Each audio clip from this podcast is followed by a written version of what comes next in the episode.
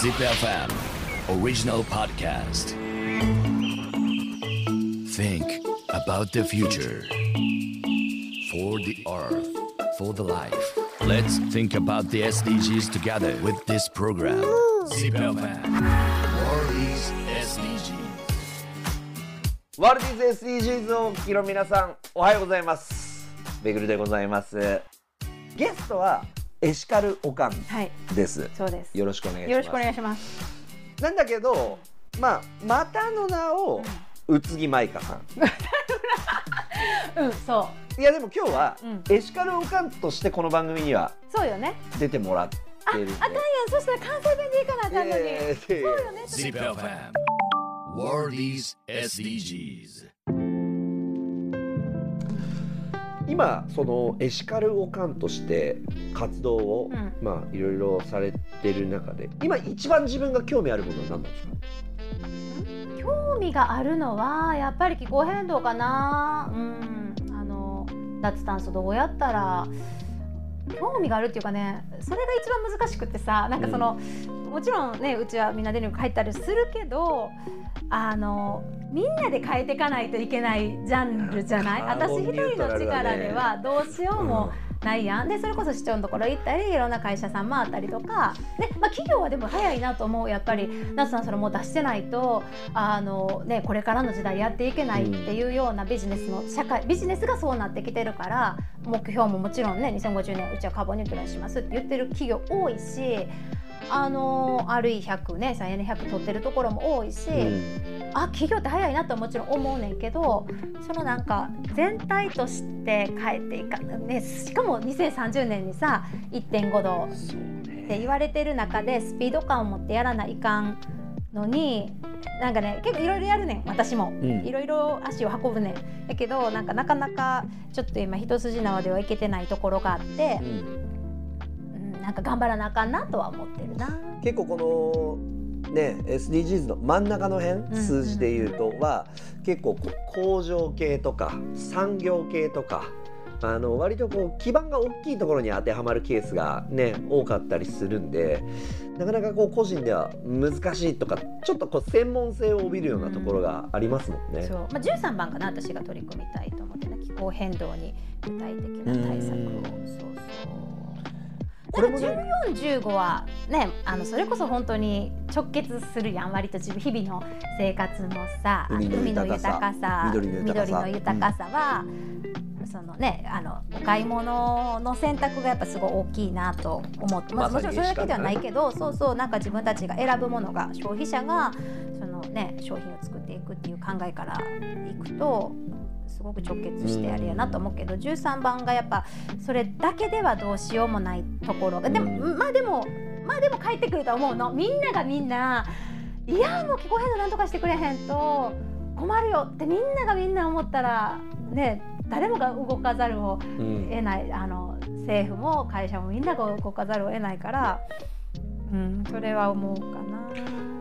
あのぜひちょっとうんこの最後にこの話もしときたいなと思うんですけど前川さんは積極的にこうアフリカも、あのー行かれてて、まあ、僕もこの SDGs の番組を通してはそういうところも取材したいなとは思ってるんですけどその自分の中でアフリカに行ったこととかうん。そこでの経験みたいなところが今につながってることってあるあああれあのねちょっと一個だけ具体例を出すとルワンダで、すごいあの、まあ、虐殺があったけどその後すごく国として頑張って観光大国環境大国として生まれ変わる、まあ、ジェンダーのあれもやけどっていう風になってて私が行ったのも10年以上前やねんけど、国の中にビニール袋持ち込まれへんかったの。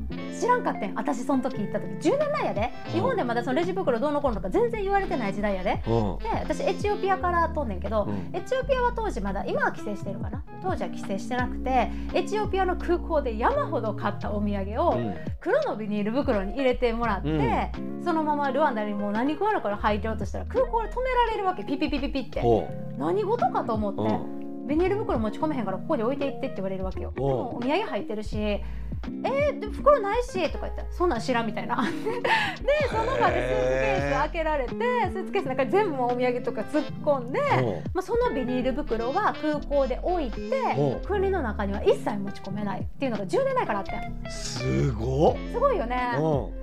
そうなん今でもルワンダはそれをずっとやっていてルワンダ早かったなそれを世界中取り組んだのが。であのなんでルワンダがじゃあこれを取り組み始めたかってすごいポイ捨てが多かったんやってそのビニール袋のね。でそこであの排水溝を塞いでしまって洪水が起きてたくさんの人が亡くなったりとか、水たまりができてマラリアが、あのすごくあの媒介してしまってっていうことがあって。ビニール袋あかんやん最低やって言って、うん。面白いよね。そこでポイ捨てやめなさいじゃなくてビニール袋禁止ってなってんな。すごいやろ。でなくなって、まあ、ずっと今も続いてるんだけどルワンダの中ではそのビニール袋をこう買ったり使ってたり輸入したり輸出したりみたいなのは罰金取られんねん。法律で。へえ。だからみんな持ってないし。であのそうシングルユースは絶対だから使い捨てはあかんって。何回も使えるようなんやったらいいいいというか、まあ、医療用とかやっぱねいるしうん。っていうのもあって向こうの人はそのビニール袋が例えばあったとしたら、まあ、強いやんあれ。うん。何回も使われてボロボロになるまで。うん。でもうあのそれで全てまたもっと使えなかった人たちがそれをまた使ってって言ってゴミになるまでの時間がとにかく長いっていうのを聞いて、あなんか全然その私もポイって捨ててたけど今まで、で紙袋ってよく取ってるやん、うんあの可愛いショップのやつ、うんっていう感じで今私ビニール袋取ってんねんか。っていうのも日本のビニール袋っていうかあのパスタの袋とかもジップロックになってるやん、うん。塩昆布とか。むっちゃ優秀やねんって。あの服が入ってたやつがボボボタンついてるもんビニール袋に。ああれその昔ね紙袋取ってたようにビニール袋を今取っててそれを活用してんねんけどなんだあの師匠柄めっちゃ使える、へえそうかだからうん、それこそ何回も使えばいいそうそうそう。っていうのをルアナから聞いてなるほどと思ってうん。やってたりする。な、でじゃあまあいくつかあるよね。向こうのあ俺なんかもっと違う角度だと思ったらあマジでや向こうやってるんですね結構。アフリカはね早かった。ビニール袋禁止になる国もあの日本よりも早かった。なんかあのうん。あこういうのってそうだから いやいやだから MDGs の脈略から言うと、うん。まあすごい言い方悪いかもだけどやっぱ経済的に後進国の方がそういうのって難しかったり取り組み遅いのかなと思ってたんだけど。アフリカのトップダウンがすごいからさもうあの大統領があかんっつったらあかん。ただ面白いことにあそれやって不都合が出てくるとほな変えようかって柔軟やねんな。日本やとさもうあれいろんなところに買うけど、あここは大丈夫です。あそこは大丈夫。あそこも OKOKOK みんな OK やね。ようやく出そうっていうふうになんねんけど、なんかまあアフリカもちろん国によると思うけど結構そのトップが強いところなんかバンと出して不都合がでほな変えようか。ほなこれがいいにしようかみたいな。柔軟に変えていくっていうまあ政治のスタイルと違いよね。それが良くも悪くもあの環境のことに関してルワンダはハマったっていう。まあもちろん悪い面もあると思うよ。それが変なことに働いてしまうともちろんあかんけど、うん。それに関してはあのよくルワンダは取り上げられてるかな。うんうんあのーまあ今気候変動がすごくこう、まあ、興味があるっていう部分でだけど向こうの、まあ、これちょっと僕もまた取りに行くんだけどもその貧困の事情とかそういうとこどうなんですか？その子供たちとか。うん、あのねもう本当にやっぱ国にも地域にもよるよね。あそ一概には言えない。私めっちゃ言われるんだけどアフリカってアフリカって何カ国あるか知ってるって、うんうん。日本とタイとシンガポールが全然違うのと一緒よっていう感じでさ国で使われてる言葉も違っていれば、ね、あの文化も全然違って、で国の中でもやっぱり違うわけよ。そのタンザニアでもその首都と、あの村では一概にはやっぱりまあ言えないない。でも貧困はやっぱり全然なくなってはないよね。もちろん貧しいところはどうしてもあの大変なままやなとは思う。うん。なんかこうねそういう意味ではそういうところもずっと見てるからこうなんでなんを上げるとキリがないぐらいそういうところも目を向けられそうだからそうそうそういう感度が高い人だから一体何を見て何を思ってんだろうっていうのはすごくね気になったんです聞きたかなんかったんですよねいやでもねアフリカについてはちょっと深くなってしまうけどなんかよくまあでもめぐりもさいろいろ海外行ってるからさ一言で言うのって怖いなって思うやん。あの国の人って言ってもさ、あまあだっていい人もおるよ悪い人ももちろんおるやん、そうね。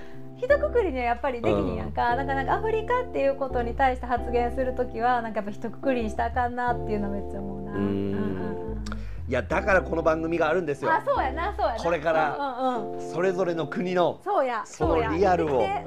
そうちょっとあ取りに。楽しすごい楽しみほん本当に楽しみにしてる？あのどんなんが取れるのか。どんな珍道中になるのか。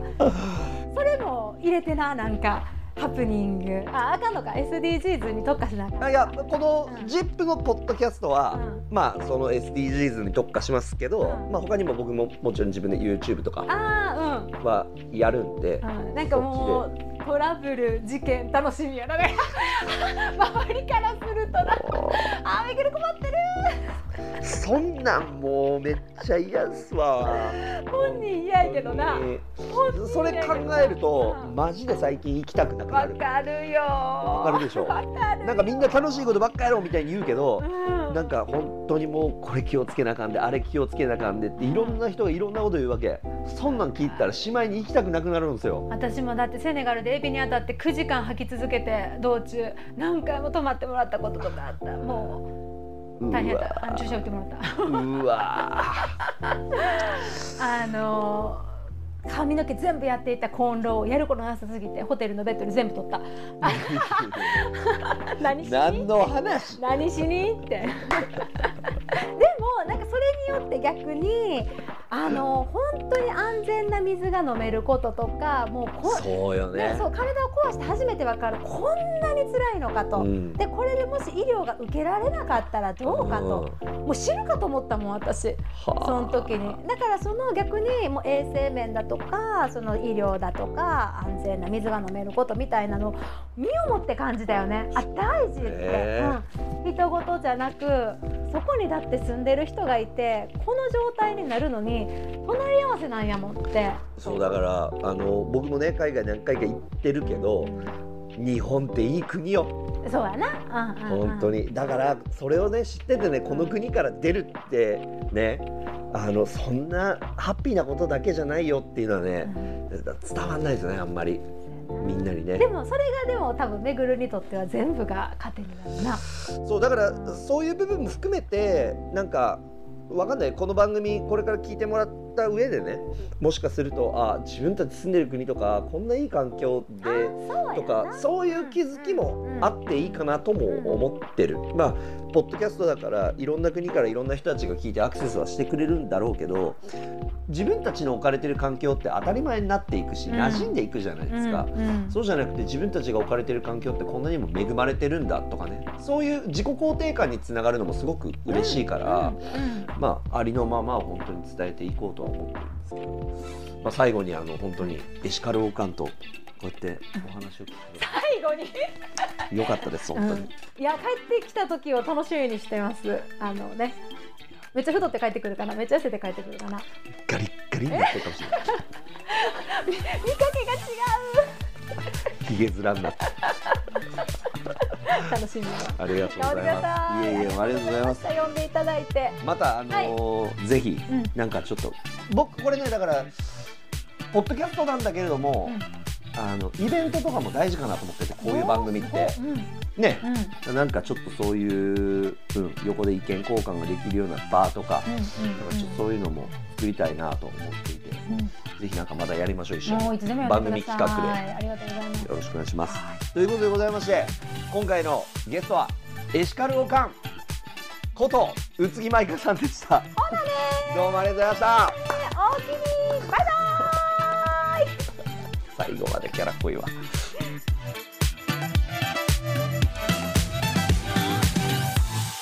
Zip FM. World is SDGs.